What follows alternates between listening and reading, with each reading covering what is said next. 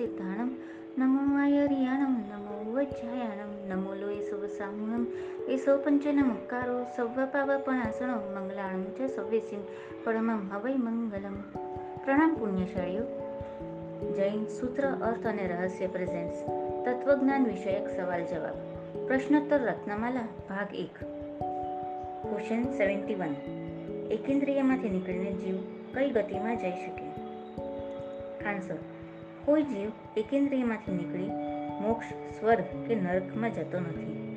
પણ મનુષ્ય અથવા તિર્યંશ ગતિમાં જ જાય છે. કોઈ જીવ એકેન્દ્રિયમાંથી નીકળી સીધો સંઘની પંચેન્દ્રિય થાય છે. વચ્ચે વિકલેન્દ્રિયપણું અથવા અસંગનીપણું હોય જ એવો કોઈ નિયમ નથી. અને કોઈ અગ્નિકાય અને વાયુકાયમાંથી નીકળી સીધો મનુષ્ય ન થાય. અહીં સંઘની એટલે મન સહિત અસંગની એટલે મન રહિત અને વિકલેન્દ્રિય એટલે બે, ત્રણ કે ચાર ઇન્દ્રિયવાળા જીવ. ક્વેશ્ચન સેવન્ટી ટુ નરકમાંથી નીકળેલો જીવ કઈ ગતિમાં જઈ શકે? આન્સર નરકના જીવો છૂટી તરત નરકમાં જતા નથી અને નરકનો જીવ મરીને દેવતાપણે પણ ન ઉપજે. પરંતુ મનુષ્ય કે તિર્યંશમાં જ થાય. ચોથી નરકમાંથી નીકળેલો જીવ તીર્થંકર થતો નથી. પાંચમીમાંથી નીકળેલો જીવ ચરમ શરીરી, એટલે છેવટનું શરીર, થતો નથી. છઠ્ઠીમાંથી નીકળેલો જીવ ભાવલિંગ મુનિ થતો નથી. સાતમીમાંથી નીકળેલ જીવ તિર્યંચ જ થાય છે. વળી, એવો નિયમ છે કે સાતમી નરકમાંથી નીકળેલ જીવ ગમે ત્યારે ફરી એકવાર, તે જ અથવા બીજી કોઈ નરકમાં જાય જ છે. નરકમાંથી આવેલ જીવ કર્મભૂમિમાં સંઘની પર્યાપ્ત અને ગર્ભજ મનુષ્ય કે તિરિંજ થાય છે. ક્વેશ્ચન સેવન્ટી થ્રી દેવગતિમાંથી નીકળેલો જીવ કઈ ગતિમાં જઈ શકે? આન્સર દેવગતિમાંથી નીકળેલો જીવ પાછા તરત જ દેવગતિ કે નરક ગતિમાં જતો નથી. તે જીવ મનુષ્ય કે તિરિંજ ગતિમાં જ જઈ શકે. નેવું ટકા મિથ્યા દ્રષ્ટિ દેવના જીવ પાછા પૃથ્વીકાય કે એકેન્દ્રિયમાં ચાલ્યા જાય છે. ક્વેશ્ચન સેવન્ટી ફોર નરકના જીવ મરીને તરત નરક કે દેવલોકમાં ન જાય. તેવી રીતે દેવના, દેવલોકના જીવ પણ મરીને તરત દેવલોક કે નરકમાં ન જાય. શા માટે? આન્સર. કારણ કે નરકમાં જવા જેવા પાપ કર્મો અને દેવલોકમાં જવા જેવા પુણ્ય કર્મો કરવાના તે બંને જીવોને પ્રસંગ જ નથી. વિશેષ શુભ અને વિશેષ અશુભ કર્મો કરવાનું સ્થળ ખાસ કરીને મૃત્યુલોકમાં છે. ક્વેશ્ચન સેવન્ટી ફાઈવ સમ્યક દર્શન થયા પછી કોઈ નરકમાં જાય? આન્સર સમ્યક દર્શન થયા પછી બે જ ગતિ બંધાય છે, મનુષ્ય અને દેવ. નરક અને તિર્યંશ ન બંધાય. પણ સંકિત થયા પહેલાં નરક ગતિ બંધાઈ હોય તો નરકે જાય. ક્વેશ્ચન સેવન્ટી સિક્સ મનુષ્ય મરીને મનુષ્ય કેટલા જન્મ સુધી થઈ શકે? આન્સર કોઈ પણ મનુષ્ય પોતાની મનુષ્ય જાતિમાં લાગ લગાટ સાત અથવા આઠ જન્મ સુધી રહીને પછી અવશ્ય એ જાતિને છોડી દે છે. એકની એક જાતિમાં વારંવાર પેદા થવું તેને કાયસ્થિતિ કહેવાય. મનુષ્યની કાયસ્થિતિ સાતથી આઠ ભવ છે. પણ જુગલિયા મનુષ્ય તરીકે ઉપજે તો તે ગતિમાં એક જ ભવ થાય. દેવ નરકની કાયસ્થિતિ પણ એક જ ભવ તિર્યંશની કાયસ્થિતિ અનંત. ક્વેશ્ચન સેવન્ટી સેવન ભવિષ્યના આયુ કર્મનો બંધ કેવી રીતે થાય છે? આન્સર આપણે મનુષ્ય માટે આ નિયમ છે કે અત્યારે આપણું જેટલું આયુષ્ય હોય, તેના બે તૃતીયાંશ ભાગ વીત્યા પછી પહેલીવાર અંતર્મુહૂર્ત માટે નવો આયુષ્ય બંધ પડે છે. જો પહેલીવાર આયુષ્ય બંધ ન પડે, તો બાકી રહેલા આયુષ્યના બે તૃતીયાંશ ભાગ વીત્યા પછી આયુષ્ય બંધ પડે છે. ફરી બે તૃતીયાંશ વીત્યા પછી ત્રીજી વાર. એવી રીતે આઠ વાર એવો અવસર આવે છે. ક્વેશ્ચન સેવન્ટી એટ આયુષ્ય કર્મનો બંધ કેવી રીતે થાય છે તે ઉદાહરણ સાથે સમજાવો. આન્સર ધારો કે કોઈ મનુષ્યનું એક્યાસી વર્ષનું આયુષ્ય હોય તો તેનો બે તૃતીયાંશ ભાગ એટલે ચોપન વર્ષ. પછી આયુષ્યનો બંધ પડે છે. જો ત્યારે ન પડ્યો, તો બાકી રહ્યા સત્યાવીસ વર્ષ. તેનો બે તૃતીયાંશ ભાગ એટલે અઢાર વર્ષ. ચોપન પ્લસ અઢાર એટલે બોતેર. વર્ષ પછી બીજી વાર આયુષ્યનો બંધ પડે. પછી તેવી રીતે ગણતા જાઓ, તો અઢાર વર્ષ પછી સોરી ઇઠોતેર વર્ષ પછી, એંસી વર્ષ પછી, એંસી વર્ષ આઠ માસ પછી, એંસી વર્ષ દસ માસ, વીસ દિવસ પછી, એંસી વર્ષ અગિયાર માસ, સોળ દિન, સોળ કલાક પછી અને છેવટે એંસી વર્ષ અગિયાર માસ, પચીસ દિવસ, ચૌદ કલાક પછી આમ આઠ વાર આવે છે. ક્વેશ્ચન સેવન્ટી નાઇન એક ભવમાં આગામી કેટલા ભવનું આયુષ્ય બંધાય આન્સર એક ભવમાં આગામી એક જ ભવનું આયુષ્ય બંધાય. બે ભવનું આયુષ્ય બંધાય નહીં. ક્વેશ્ચન એટી આખી જિંદગી ધર્મ વગેરે સારું કર્યું હોય, ને આયુષ્ય કોઈ એવી ક્ષણે બંધાઈ ગયું કે તિર્યંજ કે નરક ગતિમાં ચાલ્યા ગયા, તો આખી જિંદગી જિંદગી કરેલા ધર્મનું શું? બધું નકામું ગયું? આન્સર ના. કરેલા શુભ કર્મ કે કરેલા અશુભ કર્મ ક્યારેય નકામા જતા નથી. આયુષ્યનો બંધ ભલે એક જ વાર પડે, પણ ચોવીસે કલાક ચારેય ગતિને યોગ્ય કર્મ નાખવાનું ચાલુ જ છે. ક્યારેક શુભ વિચારો, તો ક્યારેક અશુભ. ક્યારેક શુભ કરણી, તો ક્યારેક અશુભ. ટ્રાય કરીને કોઈ ક્ષણ એવી ખાલી નથી જતી કે આપણે આપણા આત્મા પર કર્મ જમા નથી કરતા. દિવસના બાર કલાકનો વિચાર કરો, તો બારમાંથી દસ કલાક તો એવા જાય છે કે આપણે તિર્યંશ ગતિને યોગ્ય કર્મ જમા કરીએ છીએ. બાકીના બે કલાક દેવ માનવને નરકને યોગ્ય કર્મ જમા કરીએ છીએ. સમજી લો, કોઈ ધર્મી જીવના આખા આયુષ્યના દસ ભાગ પાડો, તો ધારો કે એમ, એમણે છ ભાગ જેટલું દેવગતિને યોગ્ય, એક ભાગ જેટલું તિર્યંશને યોગ્ય બે ભાગ જેટલું મનુષ્યને યોગ્ય ને એક ભાગ જેટલું નરકને યોગ્ય આયુષ્ય જમા કર્યું. હવે ધારો કે કોઈ નબળી ક્ષણમાં આગામી તિર્યંશના ભવનું આયુષ્ય બંધ, બાંધ્યું.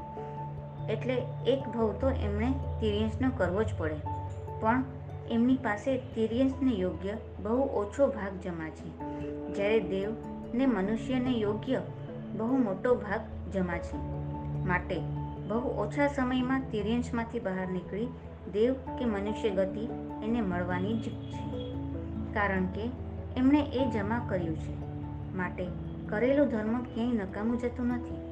તેનાથી ઊંધું અધર્મી જીવે મોટા ભાગ તિર્યંશ કે નરકને યોગ્ય આયુષ્ય જમા કર્યું છે.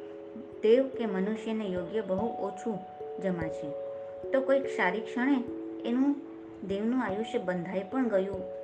પણ એથી ખુશ થવા જેવું નથી. એ એને મળશે તો પણ બહુ ઓછા સમય માટે. કારણ કે વધારે જમા તિર્યંશ કે નરકનું કર્યું છે. માટે દેવનું આયુષ્ય પૂરું કરીને એને તિર્યંશમાં જવાનું નક્કી જ છે. કેમ કે આખી જિંદગી જે એકઠું કર્યું છે તે વાપરવું જ પડશે. દાખલા તરીકે કોઈ જહાજ એક બંદરે પહોંચે. ત્યારે પોતાને જરૂરી ઈંધણ, પાણી જમા કરે છે ને પછી ઉપડે છે મુસાફરીએ. જ્યાં જેટલું જરૂર હોય, એટલું વાપરતા વાપરતા પાછું ખાલી થાય એટલે ભરવા માટે પહોંચે છે બંદરે. બસ, એવી જ રીતના આ મનુષ્ય ભવ. એક બંદર છે. અહીં મનુષ્ય ચારેય ગતિને યોગ્ય કર્મ જમા કરે છે. પછી, જે ગતિ યોગ્ય જેટલો જથ્થો હોય, તે ભોગવવા તે ગતિમાં પહોંચી જાય છે. જો તમે આખી જિંદગીમાં દેવ કે માનવ યોગ્ય જથ્થો જમા કર્યો જ નથી ને આગળ પાછળનું કાંઈ બાકી નથી, તો તમારો દેવ કે મનુષ્ય ગતિમાં જવાનું બંધ પડવાનો જ કેવી રીતે? માટે ફક્ત આયુષ્યનો બંધ પડે એટલો જ વખત સજાગ રહેવાનું નથી. ક્ષણે ક્ષણે સજાગ રહી અશુભ કર્મથી બચવાનું છે. દાખલા તરીકે ચંડકોશીય નાગ. પૂર્વ ભવમાં એને આખી જિંદગી મુનિ તરીકે વિતાવી. ધર્મ કરી, તપ કરી, કેટલાય કર્મની નિર્જરા કરીને દેવગતિને યોગ્ય સારો એવો જથ્થો જમા કર્યો. એને નબળી ક્ષણોમાં તિર્યંજ ગતિને યોગ્ય આયુષ્ય બાંધ્યું. એટલે એને સાપના ભવમાં જવું પડ્યું. પણ વધારે જથ્થો સારી ગતિનો હતો. એટલે એને તિર્યંજનો એક જ ભવ કરવો પડ્યો. અને એને ભગવાન નિમિત્ત રૂપે મળી ગયા ને એ સદગતિ પહોંચી ગયો. જો એની પાસે સદગતિને યોગ્ય આયુષ્ય જમા જ ન હોત, તો ભગવાન પણ શું કરત? જો એને પૂર્વજન્મમાં આયુષ્ય દરમિયાન તિર્યંજ ગતિનો જથ્થો વધારે જમા કર્યો હોત, તો શાક મરીને પાછો તિર્યંજ પાછો તિર્યંજ એમ ભવ કર્યા હોત. પણ જેમ પહેલાં કીધું, તેમ ધર્મ કરેલો ક્યાંય નકામો જતો નથી. બીજા ઘણાય ઝેરી સાપ જંગલમાં રહેતા હશે. એ કોઈને નહીં ને ચંડકોશિયાને જ કેમ ભગવાન મળ્યા? કેમ કે એણે પૂર્વ ભવમાં આખી જિંદગી ધર્મ કર્યું હતું. માટે હવે સમજાઈ ગયું હશે કે ફક્ત આયુષ્ય બાંધવાની પડે જ નહીં. ફક્ત મૃત્યુ વખતે જ નહીં, પરંતુ જીવનની પળે પળ સજાગ રહેવાની જરૂર છે. કારણ કે કરેલું ધર્મ ક્યાંય નકામું જતું નથી. ક્વેશ્ચન એટી વન ક્યારેક એવું દેખાય છે કે જીવનમાં અતિશય પાપ કરનારી વ્યક્તિ શાંત, સમાધિયુક્ત મરણ પામતી દેખાય છે. જ્યારે ધર્મી વ્યક્તિ ત્રાસ પામતી, અસમાધિ મરણ પામી દેખાય છે. તેનું કારણ શું? આન્સર કારણ કે એવો નિયમ છે કે નવા જે ભાવમાં જવાનું હોય, તેવો ભાવ છેલ્લે મળતા આવે. દેવ નરકમાં જવાનું હોય, તો ત્યાંની લેશિયા લેવા મૂકવા આવે. તેથી, જેને આયુષ્ય બાંધતી વખતે શુભ ભાવમાં સારું આયુષ્ય બાંધ્યું હોય, તેને સારા ભાવમાં જવાનું હોવાથી મરતી વખતે સારો ભાવ આવી જાય ને સમાધિ મરણ પ્રાપ્ત થાય. દાખલા તરીકે, કોઈ વ્યક્તિ જીવનમાં ઘણા પાપ કરતી હોય પણ પરભવનું આયુષ્ય, શત્રુંજયની યાત્રા કરતા, કોઈ પ્રવચન સાંભળતા કે માનવતાના કામ કરતા શુભ ભાવમાં બંધાઈ ગયું હોય, તો એનો એક ભાવ તો સારો જ થાય, તેમાં કોઈ ફેરફાર થાય નહીં. માટે એને સદગતિમાં જવાનું હોવાથી મરતી વખતે શુભ લેશિયા લેવા આવે છે. સારો ભાવ આવે, સમાધિ મરણ પણ પ્રાપ્ત થાય. તેવી રીતે કોઈ ધર્મી જીવ હોય પણ બીજા ભાવનું આયુષ્ય બાંધતી વખતે કદાચ દીકરા પર ખૂબ ક્રોધ આવી ગયો હોય, ટીવી જોતા વિકાર બન્યો હોય, કોઈ અન્ય પાપમાં લીન બન્યો હોય, તે વખતે ખરાબ આયુષ્ય બંધાયું હોય, તેથી દુર્ગતિમાં જવાનું હોવાથી ધર્મી આત્માને મરતી વખતે અસમાધિ પીડા વગેરે પીડા થઈ શકે, તેથી નાની વ્યક્તિએ આશ્ચર્ય પામવું નહીં. ક્વેશ્ચન એટી ટુ આ વાત ઉદાહરણ આપી સમજાવો. આન્સર શ્રી કૃષ્ણે અશુભ ભાવ અશુભ ભાવનામાં નરકનું આયુષ્ય બાંધ્યું હતું. તો છેલ્લે તેઓ પાણી, પાણીની લેશિયામાં અસમાધિથી મરણ પામ્યા. શ્રેનિક મહારાજા આવતી ચોવીસીમાં પહેલા તીર્થંકર બનવાના હોવા છતાં અશુભ ભાવનામાં નરકનું આયુષ્ય બાંધ્યું હતું. માટે મરતી વખતે છેલ્લે તેઓ સમાધિ ચૂકી ગયા. આમ, આયુષ્ય બાંધવાની પડે શુભ, ભાવમય, ધર્મમય હોવું જરૂરી છે. પાછું, આયુષ્ય કઈ પડે બંધાશે તે ખબર નથી. દરેક ક્ષણ જાગૃત રહેવું જરૂરી છે. ક્વેશ્ચન એટી થ્રી કોઈ જીવ સિદ્ધગીરી ઉપર કે તીર્થસ્થાનમાં દેહ છોડે અથવા તો કોઈ જીવને મૃત્યુ વખતે ખૂબ જ ધર્મ સંભળાવ્યો હોય તો તેની ગતિ સારી જ થઈ હશે એમ કહી શકાય? આન્સર કયા જીવની કઈ ગતિ થઈ હશે તે તો કેવળ જ્ઞાની જ કહી શકે. આપણને તો એવું કોઈ જ્ઞાન નથી. માટે ફક્ત બાહ્ય પરિસ્થિતિ જોઈને આપણે એમ કહીએ કે આની તો સારી જ ગતિ થઈ ગઈ, તો આપણને ખોટું બોલ્યાનું પાપ લાગે. ધારો કે કોઈ જીવે સિદ્ધગીરી પર દેહ છોડ્યો કે દેરાસરના પગથિયે દેહ ચોડ્યો પણ એની ગતિ તો એ જ થશે કે જે ગતિનું આયુષ્ય પૂર્વે એણે બાંધી લીધું છે. અથવા સમજી લો કે હજી સુધી એનું આયુષ્ય બંધાયું નથી ને છેલ્લા ત્રણ ડચકામાં, બે ડચકા પછી બંધાય છે ને બધા લોકો એને ખૂબ જ ધર્મ સંભળાવી રહ્યા છે. છતાં એનું આયુષ્ય તો એના અંદરના અધ્યવસાય એના અંદરના એ વખતના ભાવ પ્રમાણે જ બંધાશે અને એ જ ગતિમાં એને પ્રયાણ કરવું પડશે. અંત સમયે દેહ છોડવાની પીડા ઉત્પન્ન થવાના લીધે કદાચ એ સમાધિ ચૂકી ગયો હોય અને અંતરમાં અશુભ ભાવમાં એનું પતન થઈ રહ્યું હોય તો બહાર ગમે તેટલો ધર્મ સાંભળવા છતાં તે જીવની દુર્ગતિ થઈ શકે છે. માટે બાહ્ય પરિસ્થિતિ પરથી તમે આંતરિક ભાવનો નિર્ણય લઈ શકો નહીં. ક્વેશ્ચન એટી ફોર આ વાત ઉદાહરણ આપી સમજાવો. આન્સર તમે પ્રસન્નચંદ્ર મુનિને જ જુઓ. ભાઈ પરિસ્થિતિ જોઈને તો કોઈ પણ એમ જ કહે કે હમણાં આ મુનિનું મૃત્યુ થાય તો એ સદગતિમાં જ જાય. કારણ કે બાહ્ય પરિસ્થિતિ પ્રમાણે તો એ મુનિ અવસ્થામાં હતા. ઉત્કૃષ્ટ તપ તપી રહ્યા હતા. છતાં ભગવાને કહ્યું કે આ મુનિ હમણાં મૃત્યુ પામે તો નરકમાં જાય. કેમ? કેમ કે ભલે બહાર પરિસ્થિતિ શુભ હતી, પણ અંતરમાં ક્રોધના ને યુદ્ધના ભાવ રમી રહ્યા હતા. કેવળ જ્ઞાની સિવાય આ કોણ જાણી શકે કે જોઈ શકે? થોડો સમય પછી એ જ મુનિને કેવળ જ્ઞાન થયું. તે વખતે પણ બહાર પરિસ્થિતિ તો એ જ હતી, પણ અંતરના ભાવ ફરી ગયા હતા.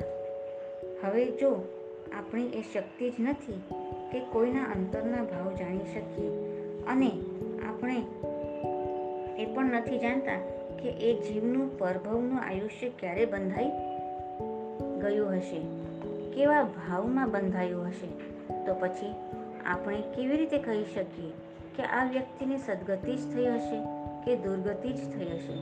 માટે આવું ખોટું બોલવાનું પાપ કદી માથે લેવું નહીં. ફક્ત એટલું જ કહેવું, ધર્મ તો ઘણું પામ્યા. બાકી કઈ ગતિ થઈ હશે તે તો કેવળ જ્ઞાની જાણે.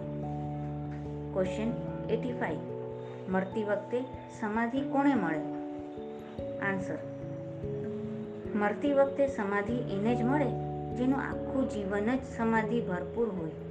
જે સતત કામ, ક્રોધ આદિને વશ થતો હોય તેવા જીવો મરતી વખતે સમાધિ કેવી રીતે પામી શકે? જન્મ કરતાં મૃત્યુની પીડા આઠ ગણી હોય છે.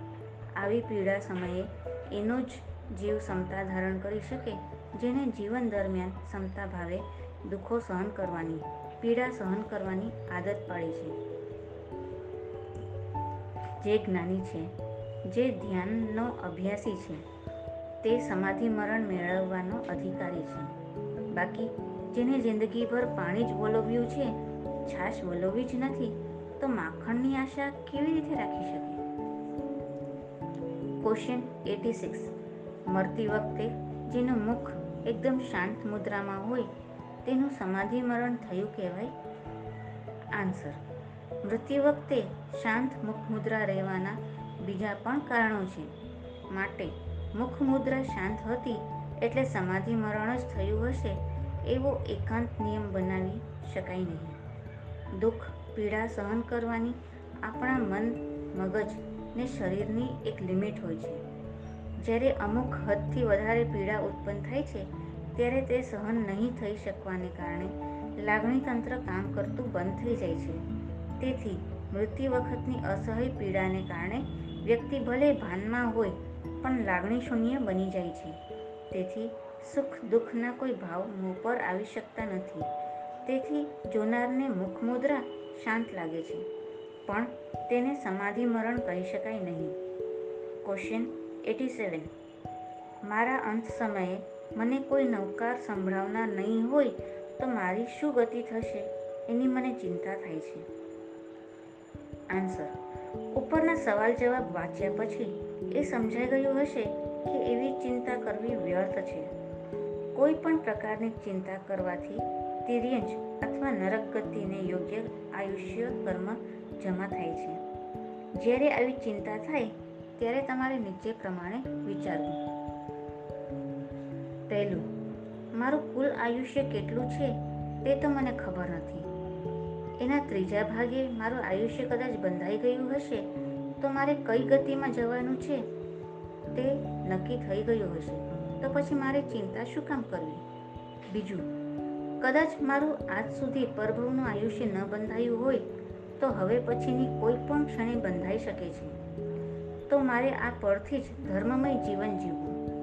મનમાં જ્યારે પણ અશુભ ભાવ આવે, ત્યારે તરત જ અશુભ ભાવ કાઢી શુભ ભાવને પ્રસ્થાપન કરવું જૂઠ, માયા, કપટ, કજિયાથી દૂર રહેવું. ત્રીજું, આજથી મારે એટલી નવકાર મંત્રની આરાધના કરવી કે અંત સમયે અંતરમાંથી જ નવકારનો નાદ ઉઠે. બાકી, જો પહેલેથી જ મેં મારા હૃદયમાં નવકાર માટે જગ્યા જ નહીં બનાવી હોય, તો મારા સ્વજનો લાખ નવકાર સંભળાવશે. તોય મારા હૃદયમાં નહીં ઉતરે. ચોથું, પહેલાંના જમાનામાં રાજા મહારાજા શ્રેષ્ઠીઓ પચાસ વર્ષની ઉંમર પછી જંગલમાં ચાલ્યા જતા. ગુફામાં એકલા રહીને સાધના કરતા. એમને એવી ચિંતા નહોતી થતી કે મને કોઈ ધર્મ નહીં સંભળાવે તો? કારણ કે એમનું જીવન જ ધર્મમય બની જતું. પ્રત્યેક ક્ષણ મૃત્યુ માટે તૈયાર રહેતા. ભલે હું જંગલમાં જઈને સાધના ન કરી શકું, પણ ઘરમાં રહીને એવી સાધના કરું કે મારું મૃત્યુ મારા માટે મંગલમય બની જાય. ભલે કોઈ અંત સમયે મારી પાસે હોય કે ન હોય, હું મારા આત્મામાં અરિહંતને બિરાજમાન કરી દઉં પછી મારે કોની જરૂર છે? ક્વેશ્ચન એટી એટ શું નાગ નાગણ નાગ નાગણી નવકાર સાંભળીને ધર્ણેન્દ્ર દેવદેવી ન બન્યા? આન્સર નાગ નાગણી આગમાં બળતા હતા. આવી બળતરાની પીડામાંય એમને કેવો સમતાભાવ રહ્યો હશે એનો વિચાર કર્યો છે? આપણે તો જરાક દાઝી જઈએ તો કેવી પીડા થાય ને એવી પીડા વખતે કાંઈ સાંભળવું ગમે? તો નાગ નાગણીને કેવી ક્ષમતા રહી હશે?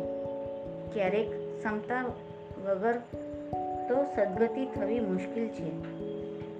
બિછામી દુકડમ કારણ કે ક્ષમતા વગર તો સદગતિ થવી મુશ્કેલ છે. માટે નાગનાગણીના સદગતિના ત્રણ કારણ ધ્યાનમાં આવે છે. પહેલું, તીર્થંકરના જીવની હાજરીના પ્રભાવે ક્ષમતામાં રમણતા. બીજું, પૂર્વજન્મના પુણ્ય પ્રભાવે તીર્થંકરનું મિલન. ત્રીજું, તેમાંય નવકાર મંત્રનું શ્રવણ, એટલે સોનામાં સુગંધ ભળવી. આમ, દરેક વસ્તુને બધી દૃષ્ટિથી મૂલવશો તો જ સત્યનો નિર્ણય થઈ શકશે. ક્વેશ્ચન એટી નાઇન આયુષ્ય ધોળના પરિણામે બંધાય છે એટલે શું? ધોળના પરિણામે એટલે આત્માના ચડતા ઉતરતા ભાવ. એકથી સાત ગુણસ્થાનકમાં આત્મા હોય અને તેના પરિણામો એટલે ભાવ. સતત ચડતા જતા ન હોય કે સતત પડતા પણ ન હોય અને ભાવ જ્યારે ચડ ઉતર થતા હોય અને મધ્યમ પરિણામ તેવા સમયે આયુષ્ય બંધાય. તેમાં પણ ત્રીજા ગુણસ્થાને પરભવનું આયુષ્ય ન બંધાય. ક્વેશ્ચન નાઇન્ટી જીવને નીકળવાના દ્વાર કેટલા? આન્સર જીવને નીકળવાના મુખ્ય પાંચ દ્વાર છે. પહેલું, પગથી. બીજું જંઘાથી ત્રીજું હૃદયથી, ચોથું મસ્તકથી, પાંચમું સર્વ અંગોથી. પગથી જીવ નીકળે તો નરકગામી હોય. જંઘાથી એટલે સાથળમાંથી નીકળે તો તિર્યંજ. હૃદયથી નીકળે તો મનુષ્ય. મસ્તકથી નીકળે તો દેવ. અને સર્વ અંગોથી નીકળ, નીકળે તો સિદ્ધગામી હોય છે. હવે આગળના સવાલ જવાબ આપણે નેક્સ્ટ ઓડિયોમાં જાણીશું. જીન આજ્ઞા વિરુદ્ધ કાંઈ પણ બોલાયું હોય તો મિચ્છામી દુક્કડમ પ્રણામ, અસ્તુ.